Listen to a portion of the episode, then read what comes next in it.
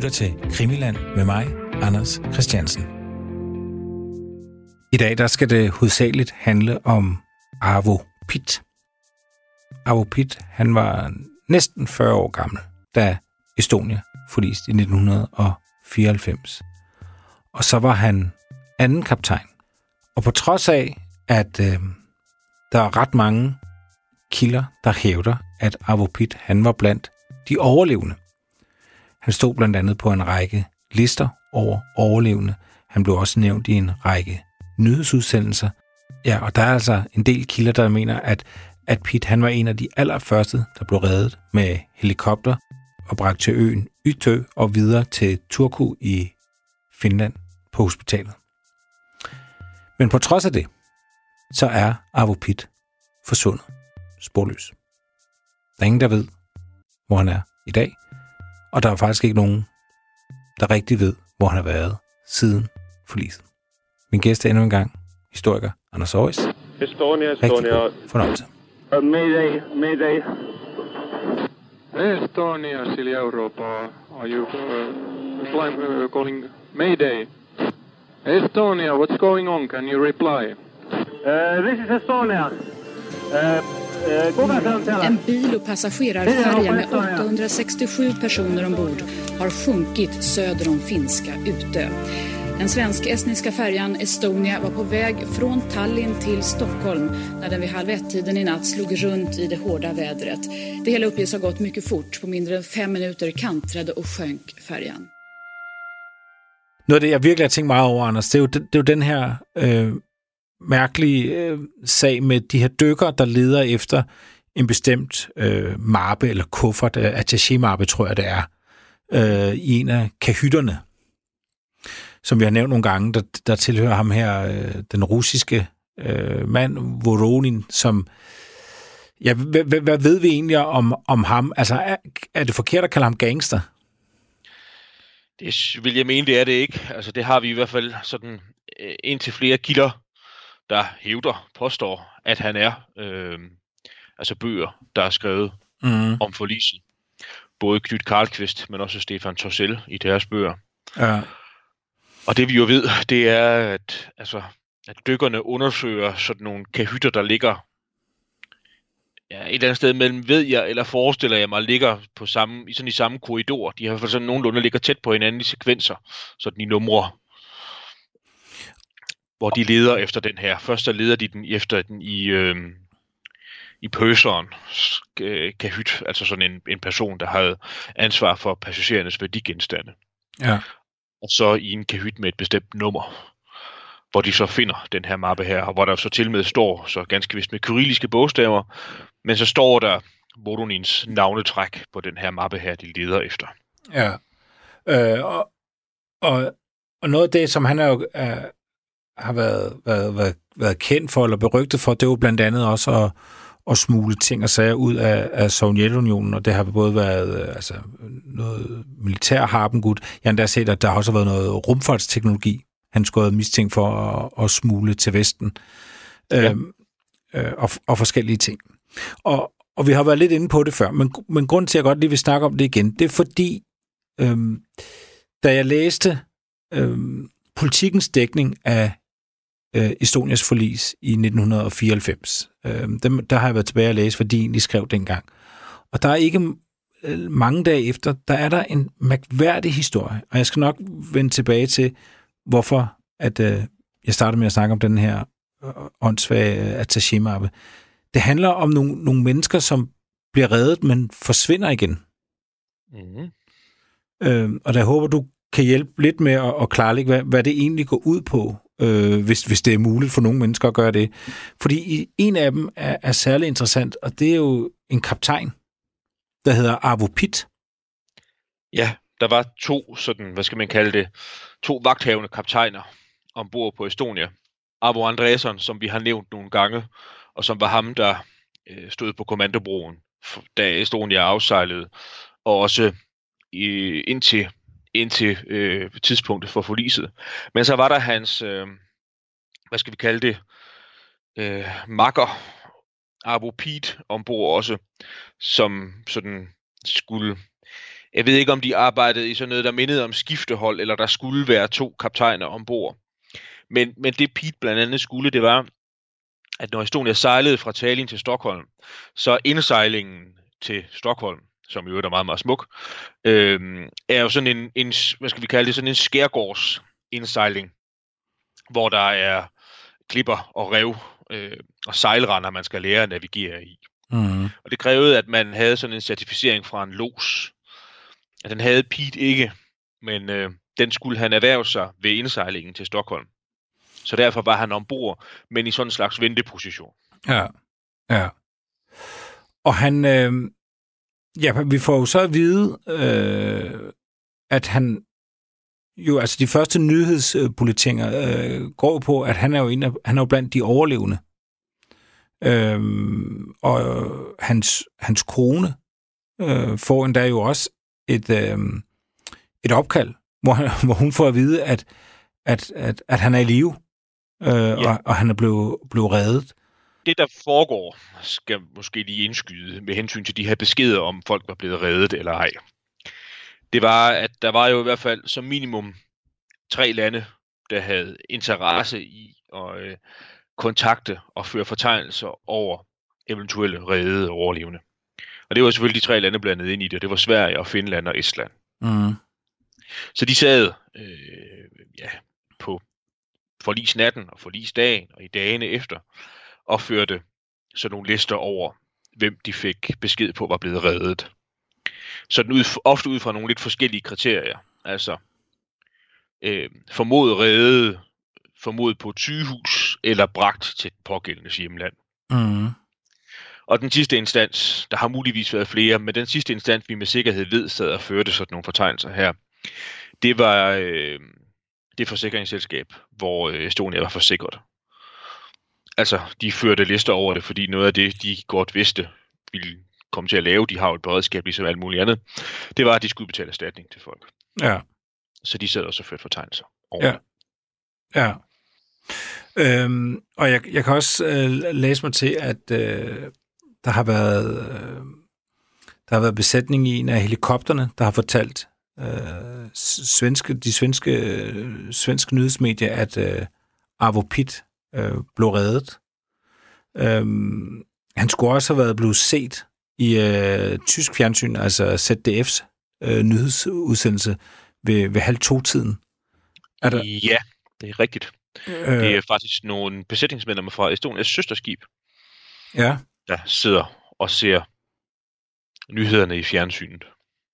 Og ser i den udlægning, jeg har hørt, sådan en, en, en ambulance ja. bliver kørt i land øh, og har, har altså set ham her, øh, kaptajnen. Øh, men, men, så, jamen, men så forsvinder han igen. Ja, det gør han. Altså, øh, efter at have optrådt, tror jeg, der er nogen, der har gjort en ihærdig indsats for at til sammen. Men i hvert fald en 4-5 lister, hvor Arvo Pete og i øvrigt en håndfuld andre, men, men Arvo Pete er den mest prominente.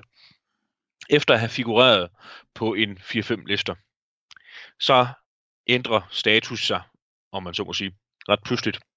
Fordi så øh, bliver det hævdet, at han ikke overlevede. Arvo Pit var død. Ja. Øhm, og det, det, er det er jo selvfølgelig altså, øh, besynderligt. Er, der, er, er det her noget, som... Altså, er der, er der noget her, hvor man, man kender den endegyldige sandhed, hvad der egentlig er sket med Arvo Pitt? Ej, det kan vi godt begynde med at sige, at det er der ikke nogen, der ved.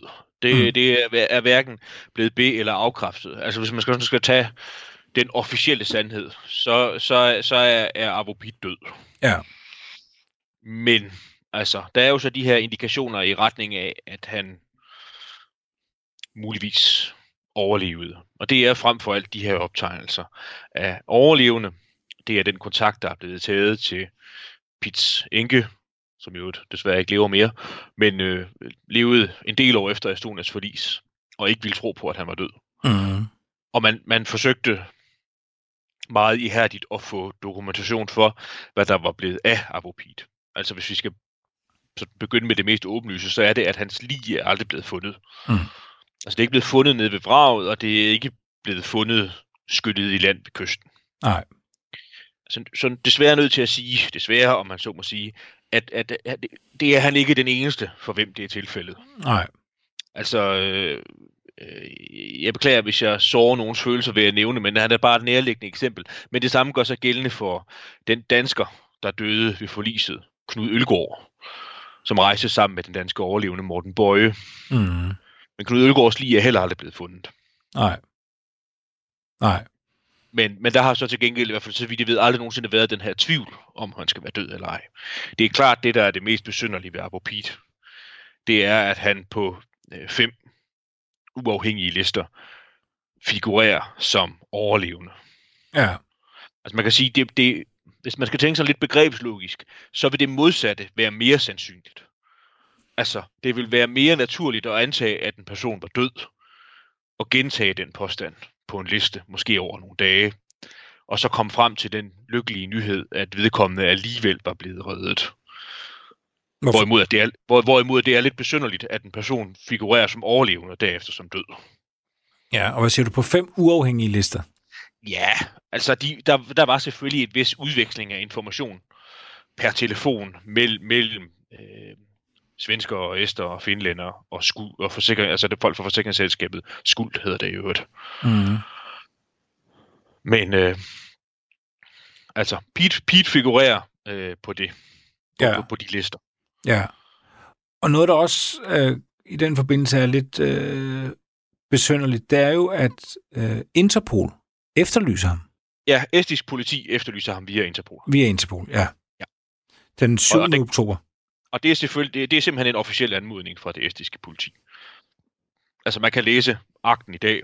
Mm. Der er måske nogen, hvis, hvis de finder, om om så må sige, fald over den på internettet, kan, kan forledes til at tro, at der skulle være tale om et falsum eller noget, man har fundet på. Men øh, det, det, det kan vi hernede bekræfte, at det ikke er tilfældet. Det er et korrekt officielt dokument.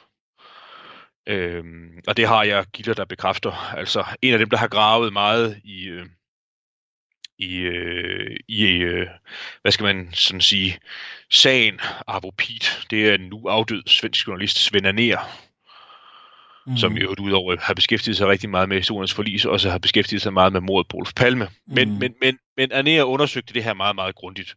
Og, og han udgav blandt andet en bog, som mere eller mindre sådan er sådan en korrespondancesamling.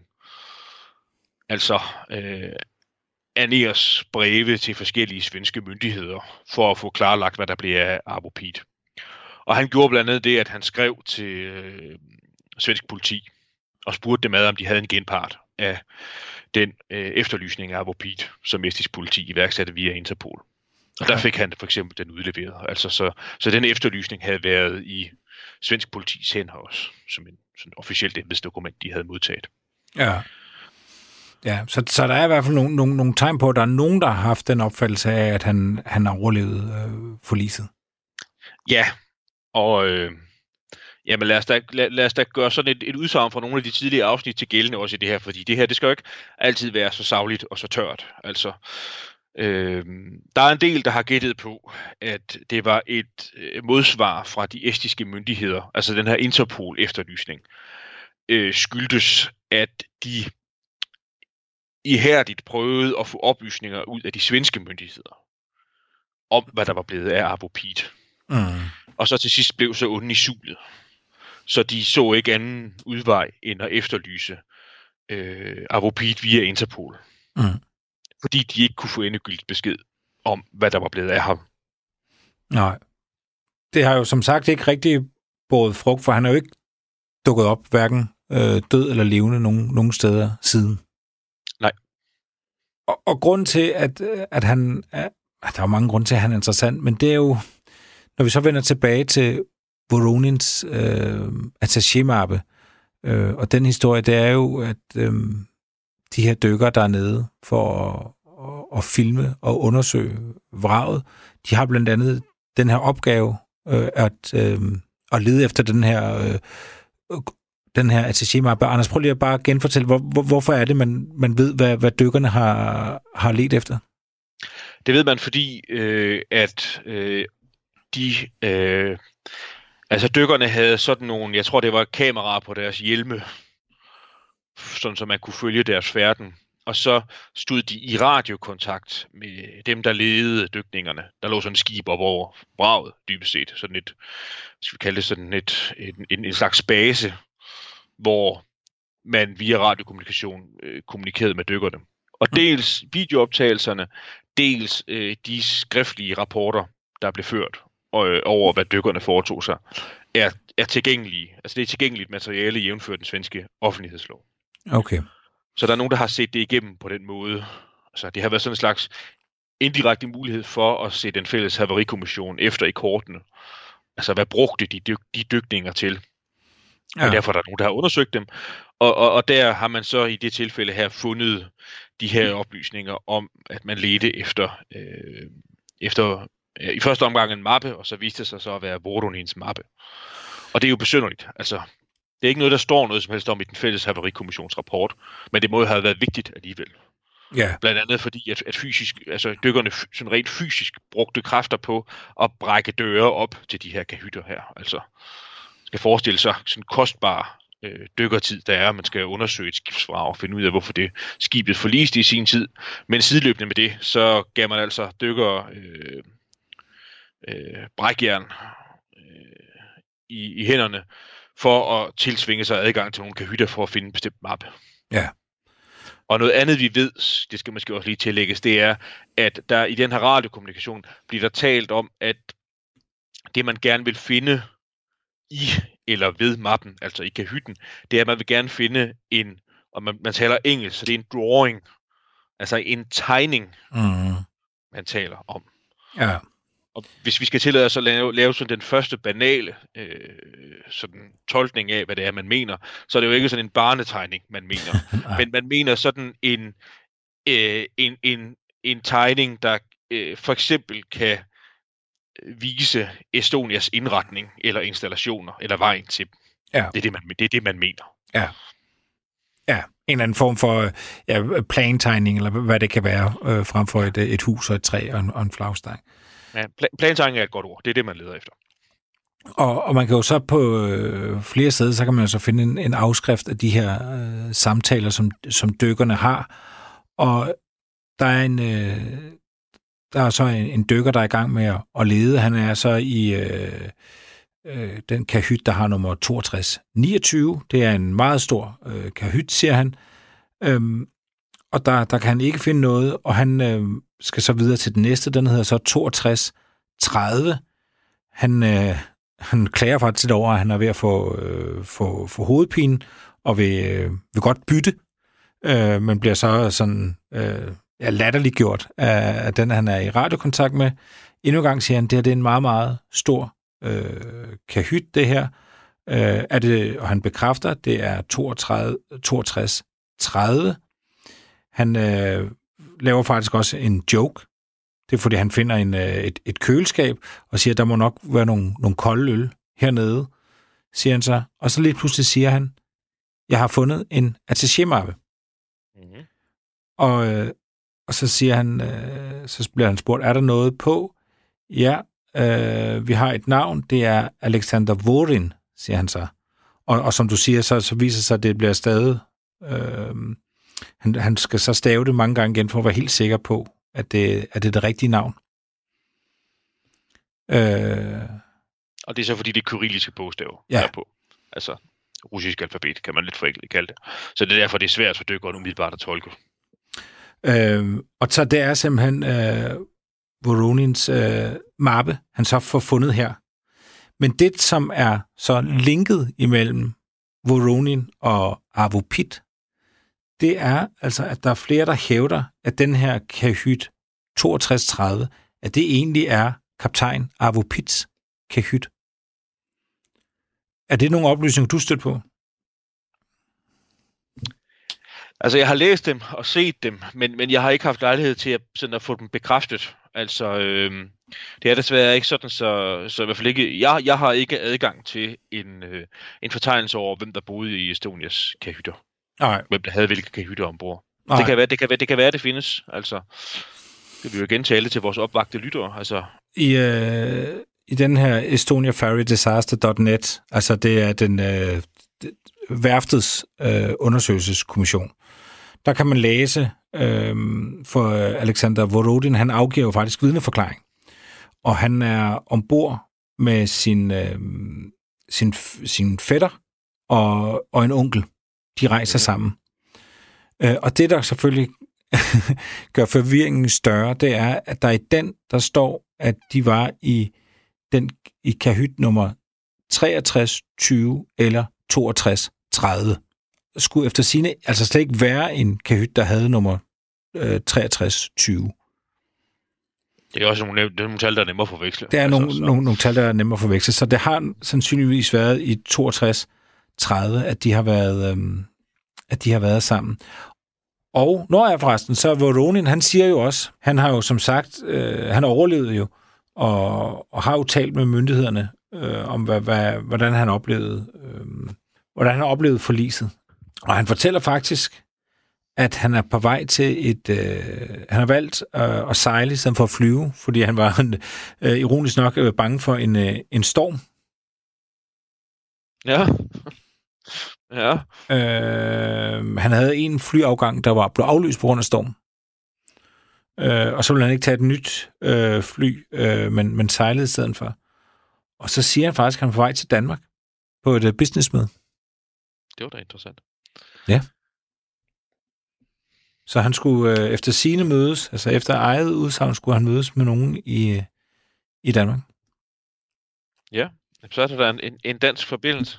Det er der jo. Der er det, det skam, han ikke er blevet, blevet undersøgt øh, mere grundigt, og at der ikke er sådan nogle sammenfatninger af, hvad han har sagt i øh, kommissionens betænkning. Og der er altså, du nævnte selv en, øh, en purser før. Ganske rigtigt. Hun har kahyt ganske nær ved. Og hun har efter sine sagt, at, øh, at den der 6230, det var Arvo Pitts kahyt. Ja, men altså, så har vi jo så i hvert fald en, en kilde, der bekræfter nogle oplysninger. Ja. Og, og dykkerne undersøger så også hendes kahyt først. Efter hvad jeg har kunne læse mig til i hvert fald. Ja. Altså, de undersøger også hendes kahyt. Så, så bare lige for, for at opsummere helt kort, altså det, det vi sidder og, og læser om, det er altså en, en russisk øh, gangster, der overlever, men dør i 2002 af et slagtilfælde. Øh, han har en attaché-mappe, som, øh, som de officielle, altså svenske myndigheder, er meget, meget interesserede i at få fat i. Og den finder de, men de finder den sandsynligvis i øh, en kaptajn, der hedder Avopits kahytte. Avopit, han, ifølge de første beretninger, overlever han, og så øh, forsvinder han simpelthen sporløs øh, få dage efter Estonias forlis. Ja. Det er simpelthen det, øh, det handler om.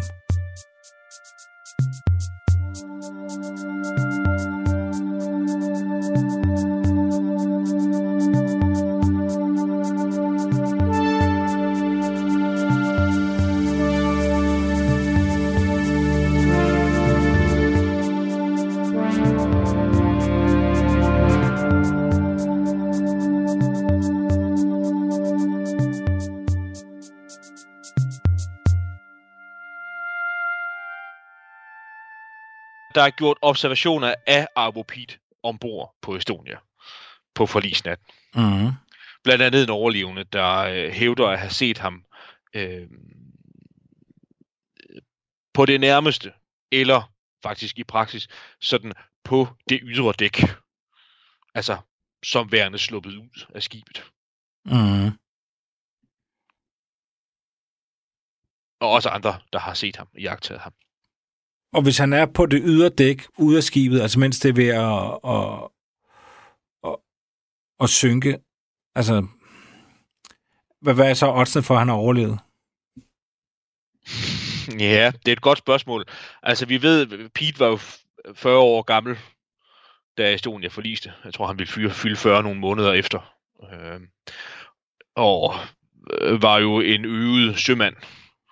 Hvis vi sådan kigger på, øh, på aldersfordelingen blandt de overlevende, så øh, er det jo de yngre i god fysisk form, der fylder godt op blandt de overlevende. Og frem for alt så fylder besætningen jo også godt op. Så sådan ud fra de to betragtninger, så, så altså, kan han da have haft gode chancer for at overleve. Mm.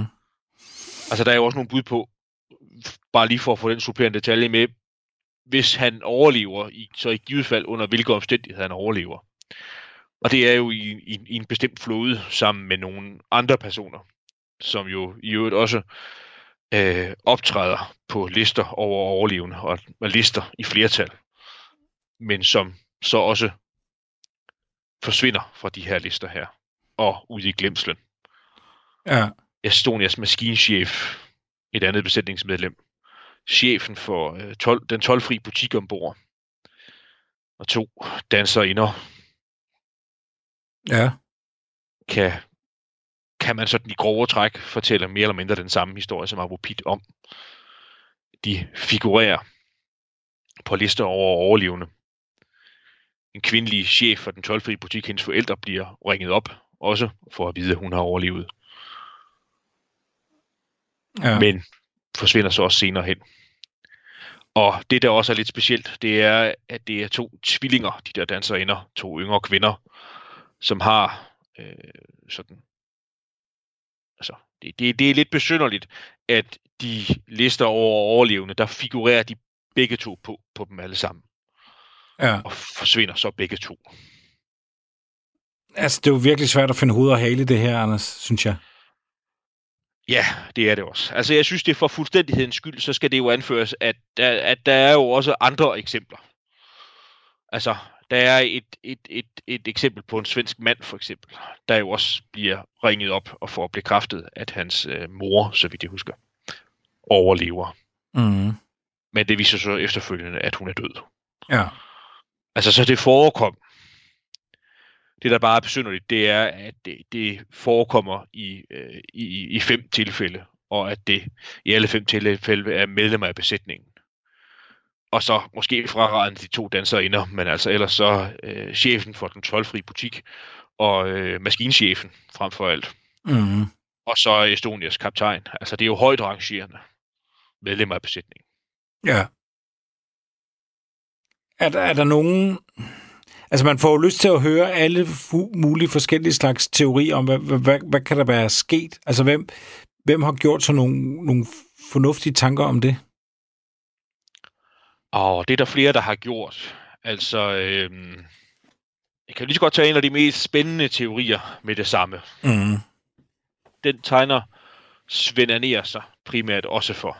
Øhm, Svend Anér gjorde det, at øh, han havde sin egen private mistanke om, at øh, de her personer her, de øh, blev, om man så må sige, ført ud af Sverige og til et tredje land, altså tilbudt at komme væk og få en ny identitet. Det er, nogle, det er nogle vilde teorier, og det er nogle teorier, der ikke er blevet bekræftet. Ja. Men noget af det, Svend Anér trods alt gjorde, som kunne sige noget om det, det var, at øh, i Sverige er det sådan, så fortegnelserne over de fly, der afgår fra øh, Arlanda Lufthavn, lidt nord for Stockholm, det er i medfør af den svenske offentlighedslov, så kan man se, hvad, hvad er det for nogle fly, der er afgået, hvem har været ombord, hvad har destinationen været, og hvem har betalt udgifterne for øh, at benytte lufthavnen. Mm. Og der identificerede han i enten den 28. september om aftenen, eller i dagene omkring den dato. Det har jeg ikke kunne få bekræftet helt endegyldigt. Identificerede han nogle fly med i alt, så vidt de husker, 11 personer, der øh, forlod Arlanda og landede i øh, en mindre provinslufthavn i Amerika. Og at det skulle have været den, eller det var den amerikanske ambassade, der betalte udgifterne. Men det har ikke været sådan. Man kan ikke se, man kan ikke se navnene på de pågældende. Det kan, det kan man ikke finde ud af. Nej. Det er et bud på, hvad der kan være blevet være sket, og det kan man stikke, det kan man, det kan vise i forbindelse med sådan nogle større generelle teorier om, at medlemmer af besætningen kan have været øh, vidne om, ja, hvad skal vi kalde det, uregelmæssigheder, dramatiske begivenheder ombord på forlisnatten, og Mm. overlevet. Og så har de været vidne om ting, nogen ikke har ønsket skulle komme til offentlighedens kendskab, og derfor har de blevet tilbudt et nyt liv et andet sted. Ja. Jeg vil gerne understrege, at det er andres teorier, det er ikke mine. Nej, nej, nej, nej. Jeg, jeg, ved, jeg, ved, jeg ved ikke, hvad jeg skal mene om det. Nej, altså, vi, det, vi, altså grund til, at vi, vi må ty til teorierne her, det er jo fordi, at, at, at sådan alt sådan gængsviden slipper jo lidt op her, ikke?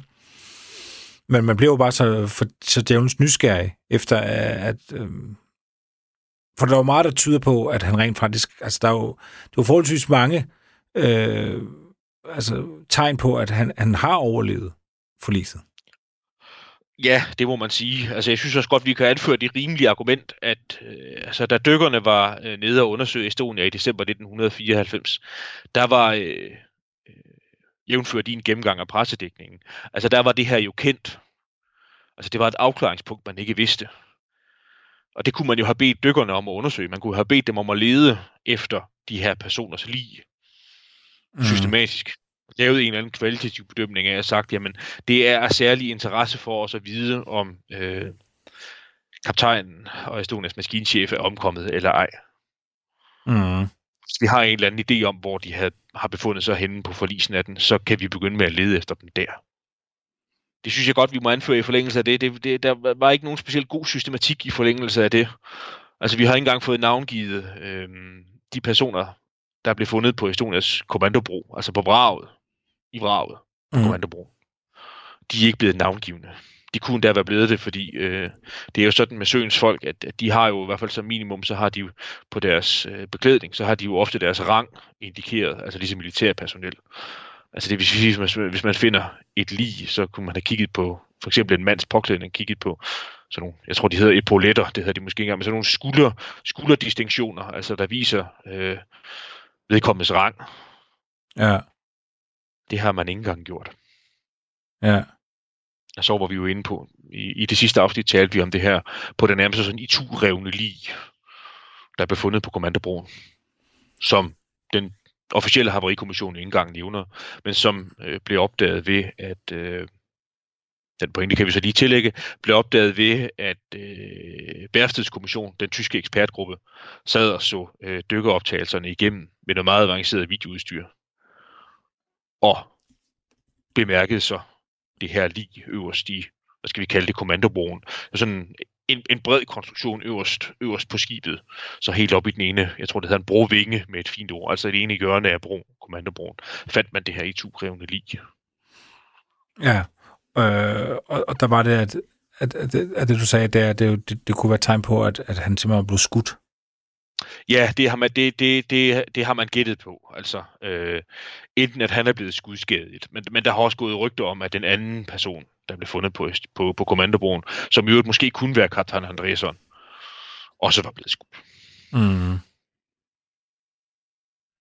Det er rygter, og jeg synes, det, det, det, det altså, vi viderebringer rygterne til sådan en almen forundring og, og videre undersøgelse, og så synes jeg, at det der er det mest besynderlige, det er, at øh, man har jo nedsat, i sin tid har man nedsat en officiel øh, kommission til at undersøge det her.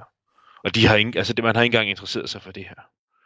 Kan ikke slå op i den officielle havarikommissionsrapport og finde en øh, undersøgelse af de lige, man fandt på Estonias kommandobro. Nej. Fastslået, hvem det er, eller hvilken rang de havde. Nej.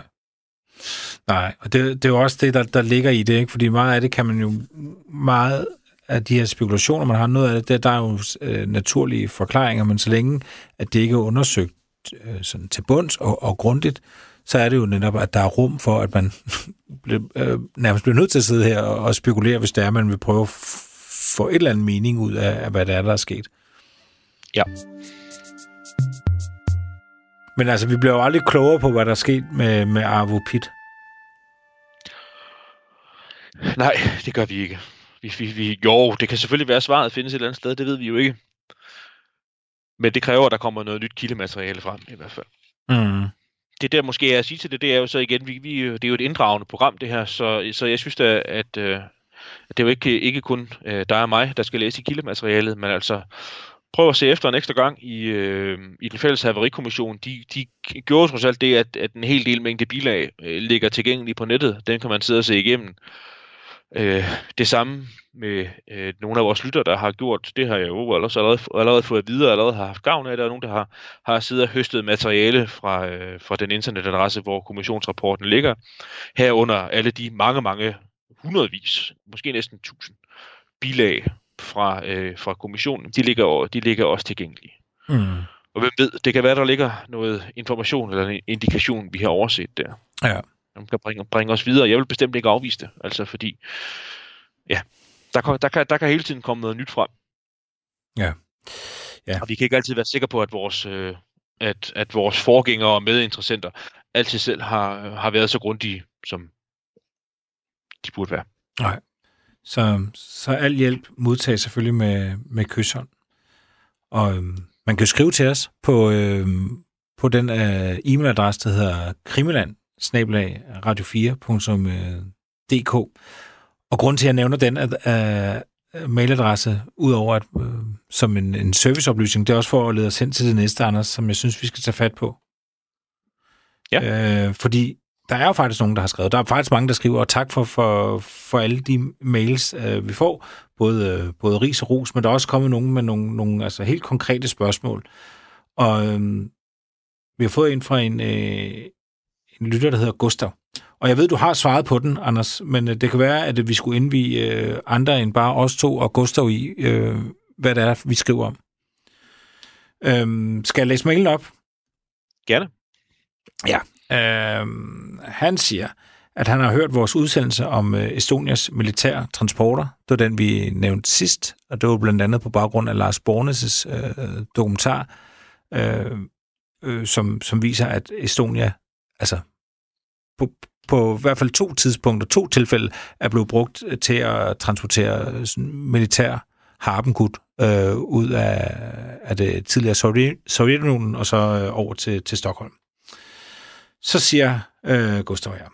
På det tidspunkt, Estonia sejler fra Tallinn med to militære lastbiler i styrbordside. På den sidste tur er der allerede ankommet et eller to amerikanske militærfly til Arlanda Lufthavn. Og det er altså, øh, det er altså han, han refererer til, til den her nat, hvor Estonia forliser. Og der har vi, du nævnte, der var nogle øh, vidner, øh, som havde siger, at de har set nogle militære øh, køretøjer køre ombord til aller, aller sidst, inden at øh, Estonia sejler fra Tallinn. Kunne ja. det være, at de skulle have hentet noget militær udstyr, som Estonia medbragte? Findes der oplysninger om flyene? Øh, jamen, jeg stopper her. Altså, han siger, at det her med, at der, er en, øh, der skulle være nogle amerikanske militærfly i Arlander Lufthavn, er det de samme fly, øh, som du lige før nævnte, som Svend Nær havde opdaget? Det, det er det formentlig ikke. Mm. Altså, fordi udover de oplysninger, som Svend Arner har gravet frem, så øh, skete der det. Det kan godt være, jeg tror faktisk, det havde været i forbindelse med, at Lennart Henriksson, ham tolvtjenestemanden fra havnen, tror det frem, så trådte øh, tolvchefen ved Arlanda Lufthavn, en kvinde, trådte også frem øh, og, og, og fortalte, at øh, i dagene omkring Estonias forlis, både før og efter, så øh, øh, og man så må sige, så holdt der lidt afsides i Arlanda, så holdt der et, øh, et fly parkeret, som hun synes virkede både interessant, men også sådan en lille smule mistænkeligt. Mm. Altså, det var sådan et fly, der blev øh, lastet med, med kasser med gods i, og der opholdt sig nogle chefer fra, øh, hun kendte simpelthen, altså, fordi hun var jo selv 12-chef, og så opholdt der sig nogle øh, chefer fra det svenske tolvvæsen ved flyet. Mm. Og så gjorde, så gjorde kvinden det sådan, også sådan i, sin, i, hvad skal man kalde det, i, i embeds medfør begyndte at spørge ad, hvad det, hvad det var for nogle fly, øh, og hvad det var, der foregik. Og så blev hun kaldt til et møde, hvor det blev oplyst, at øh, hvad det var for nogle fly. Man vidste, hvem, det tilhørte, hvem de tilhørte. Det var lige efter bogen, det der foregik. Øh, og så blev der sagt meget, meget grundigt, påfaldende grundigt i kvindens tolkning, at øh, de fly havde ikke noget som helst med Estonias fly at gøre. Ja, og, der, som sagt, altså de, de oplysninger, dem kan man læse ud af øh, Lars Bornes i øvrigt meget gode bog, Nationens Interesse. Ja. Der står, der står det omtalt i, og der står øh, også et, et, et, et lidt, lidt længere referat af, hvad den her kvindelige tolvchef ved Arlanda Lufthavn fortalte. Ja. Men som sagt, det hun, det hun synes var mest påfaldende, det var, at man var så nærmest overivrige for at forklare, at øh, de her fly her, de her transporter, det havde ikke noget med Estonias forlis at gøre. Nej. Hvor, hvor, hvorfor, hvorfor skulle de også have det? Kan man sige. ja, ja, det er det. Altså, det, det, der er mest, det, det der er mest naturlige i verden, vil jo være, at de ikke har. Ja. så, så det har der jo det, det har der også været, været rygter om, at en ting var de her passagerfly, hvor man ved, der, der var, var nogen, der fløj afsted i fly, der blev betalt af den amerikanske ambassade, jamen så var der også transport- eller godsfly i Arlanda. Ja. Hvor vi så ikke rigtig sådan ved noget om, hvad de var koblet til, men altså, vi har den her beretning fra 12-chefen i Arlanda. Ja. Så skriver han videre, øh, Gustav, det, det håber jeg var, var svar nok omkring det med, med de her fly i, i Arlanda. Øh, så siger han, lige efter Estonias forlis, mens vraget havde fejlagtig positionsangivelse, undersøgte ukendte dykker vraget. Øh, er der indikationer på, at der blev fjernet dele fra vogndækket, dækket akter, som blev fragtet til Sverige, og nåede den hemmelige last alligevel frem til Sverige? Ja, altså vi har jo kortvarigt berørt en af de indikationer, der er i retning af, at der kan have foregået en, om man så må sige, en parallel dykning. Altså en dykning, vi ikke er viden om, og som formentlig har været i, øh, i øh, altså fra forlisdagen, og så nogen indtil en, ja, det er vel en håndfuld dage efterfølgende, hvor man finder vraget med en undervandsrobot. Mm. Og det støttepunkt, der er for den antagelse, det er jo de her afskårende rækværk, vi har talt om tidligere.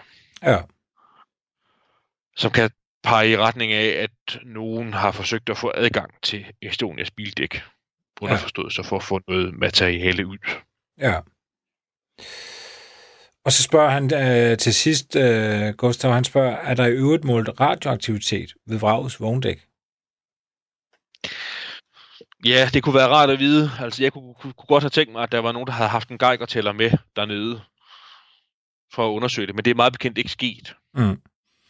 Og altså, hvor... det knytter lidt, knytter lidt an til de her, hvad skal vi kalde dem, mistanker om, eller teorier om, at øh, den eventuelle last, man kunne have, været, have medført, den var af radioaktiv beskaffenhed. Mm. Og det så er knyttet til øh, de bestræbelser, der var øh, i nogle år efter Estonia var forlist, på at få dækket vraget, altså kapslet vraget ind i beton eller dækket til. Altså for at holde på den her radioaktive stråling. Mm. Ja. det er meget bekendt aldrig blevet undersøgt. Øh, og og vi, vi, vi har nævner det her mange gange, og vi vender igen tilbage til det der med tildækning af, af vraget, men vi bliver bare lige at knytte nogle kommentarer til, men det er jo, at, at man fra svensk side jo i, i, i al alvor jo anbefalet, at man, man dækkede vraget til. Med ja, man afsatte, afsatte penge til det og lavede konstruktionstegninger og købte materiale ind. Øh, i, til, I cement? Ja. Øhm, ja, som... Og, og jeg, det skal måske også lige sige i forlængelse af det, at, at der var også en, en officiel begrundelse for, hvorfor man ville gøre det. Ja, hvad var altså, nu, det var? var for, for, for at forhindre vragplyndring. altså, Estonia ligger jo på en, på en dybde, hvor det er muligt for, for ganske vist sådan erfarne og kompetente dykkere, men muligt for sådan nogen at komme ned. Ja. Og, og jeg melder mig gerne frivilligt til sådan at tolke, hvad det var for nogle bevæggrunde, der kan have lig, lig, ligget bag, hvis det var det, man mente. Og det var det, man var nervøs for. Det var, at øhm, det skulle blive populært i samlerkredse og øh, sejle ud i en båd og dykke ned til Estonias vrag, og så bjerge en flaske vodka eller en flaske whisky fra den tolvfri forretning, mm. og så tage hjem og sælge den til en samler, eller en trofæsamler, eller et eller andet andet. Ja. Så, så... En lille polemisk bemærkning, så der er ikke nogen, der kan have et, øh, et så forkvaklet forhold til alkohol som svensker. men men skal, jeg, skal, skal jeg forstå det sådan, at du synes, det giver mening at, at, at, at begrave øh, Estonia i cement? Jeg synes, jeg synes det, var et, det, det var et besynderligt forslag. Altså øh, navnlig forlængelse af alle de ubesvarede spørgsmål, der var. Ja. Altså det var sådan en ufrivillig, ufrivillig generator for øh, at alle mulige af de øh, øh, afklaringspunkter, vi også berører nu, fremstod i et meget, meget mere alvorligt lys, når den svenske regering øh, ønskede at dække vraget til med beton. Så ja. det var fuldstændig umuligt at komme ind og undersøge noget som helst. Ja. Ja, og det var, det var på et tidspunkt, hvor man jo ikke engang har undersøgt hele vraget. Jo. Ja, ganske rigtigt. Altså, der, jeg bliver nødt til bare, jeg ved godt, du, det, der er jo ingen, der kan svare på det her, men det, det jeg ikke fatter, det er jo, hvad hel, hvad, nej, jeg skal ikke bande, men hvad er det dog, der er ombord på Estonia? Hvis alt det her har noget på sig, med at der er blevet fragtet noget, noget militær materiel, og det, det, det, det, er, det, er, det er der blevet, i hvert fald tidligere. Øh, Øh, men hvis det på en eller anden måde skulle være omdrejningspunktet i den her øh, tragedie og det her mysterie, der er MS Estonias forlis, hvad er det så, det kan være, at der, der er så vigtigt? Altså, jeg, jeg forstår det simpelthen ikke. Altså, hvis det, så, så fragter man en eller anden, noget militær, et eller andet ud, jamen gud, fred være med det. Altså, øh, altså, der er et eller andet, jeg ikke forstår her. Ja, der er også noget, jeg ikke forstår. Og vi, u, u, u, der er jo ikke nogen af os, der kan specificere, hvad det er. Mm. Men, men altså, øh, der er jo sådan nogle indikationer i retning af, at hvis det, er fundet, hvis det har fundet sted, så må det have været noget alvorligt. Altså, øh, hvis det viser sig at passe, at nogen tilsvang sig adgang til bildækket i en parallel dykning, Mm. så må det have været noget vigtigt måde, noget man ville have fat på. Altså det, det man gætter på i forlængelse af det, det er jo, at man ville bjerge det militære materiel alligevel. Selvom Ja. færgen var forlist.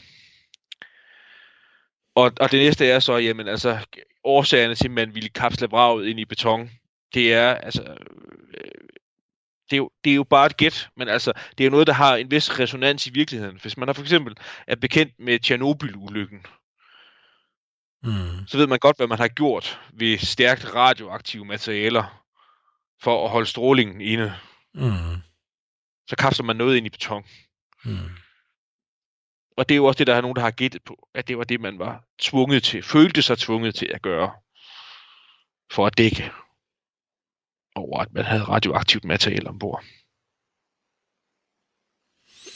Ja. Jeg er ikke så kyndig ud i radioaktivitet, men altså, det, det, det er der jo blevet, blevet, en ting er, hvad der er blevet gættet på, men der er jo også, ja, der har gået mange rygter, og nogle af dem har også været personificeret. Altså, Lars Bornes refererer jo i sin bog, Nationens Interesse, hvor han gennemgår et konkret eksempel på øh, en, en person, der har udtalt sig. Også et, til, et, et, et telefonopkald, et tip, han fik fra en person, der var vidne om militære transporter. Muligvis, er muligvis der er radio- radioaktivt materiale ombord. Mm. Men hvad, hvad, hvad, er historien så? At, man, at, at det, er en, det er en redningsaktion? At det, det handler om, at man skal, altså skal forhindre en eller anden form for radioaktiv katastrofe? Altså, øh, ja...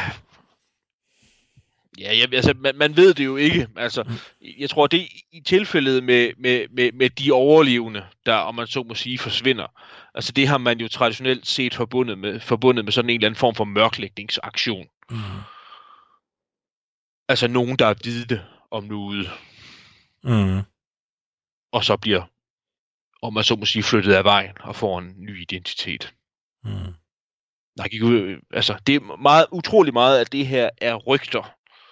Et af de vedholdende rygter gik på, at den maskinchef øh, skulle være blevet set i Sydafrika ved adskillige tilfælde. Nå.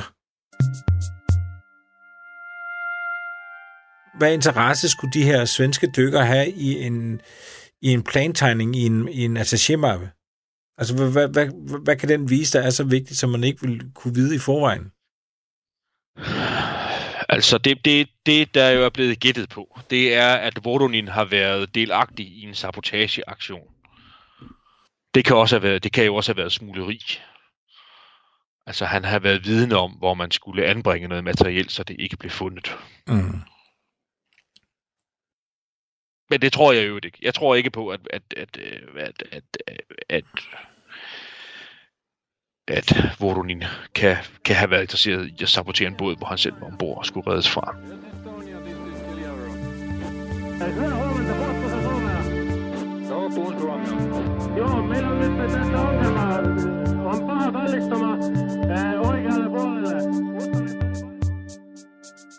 Programmet er produceret af Wingman Media for Radio 4.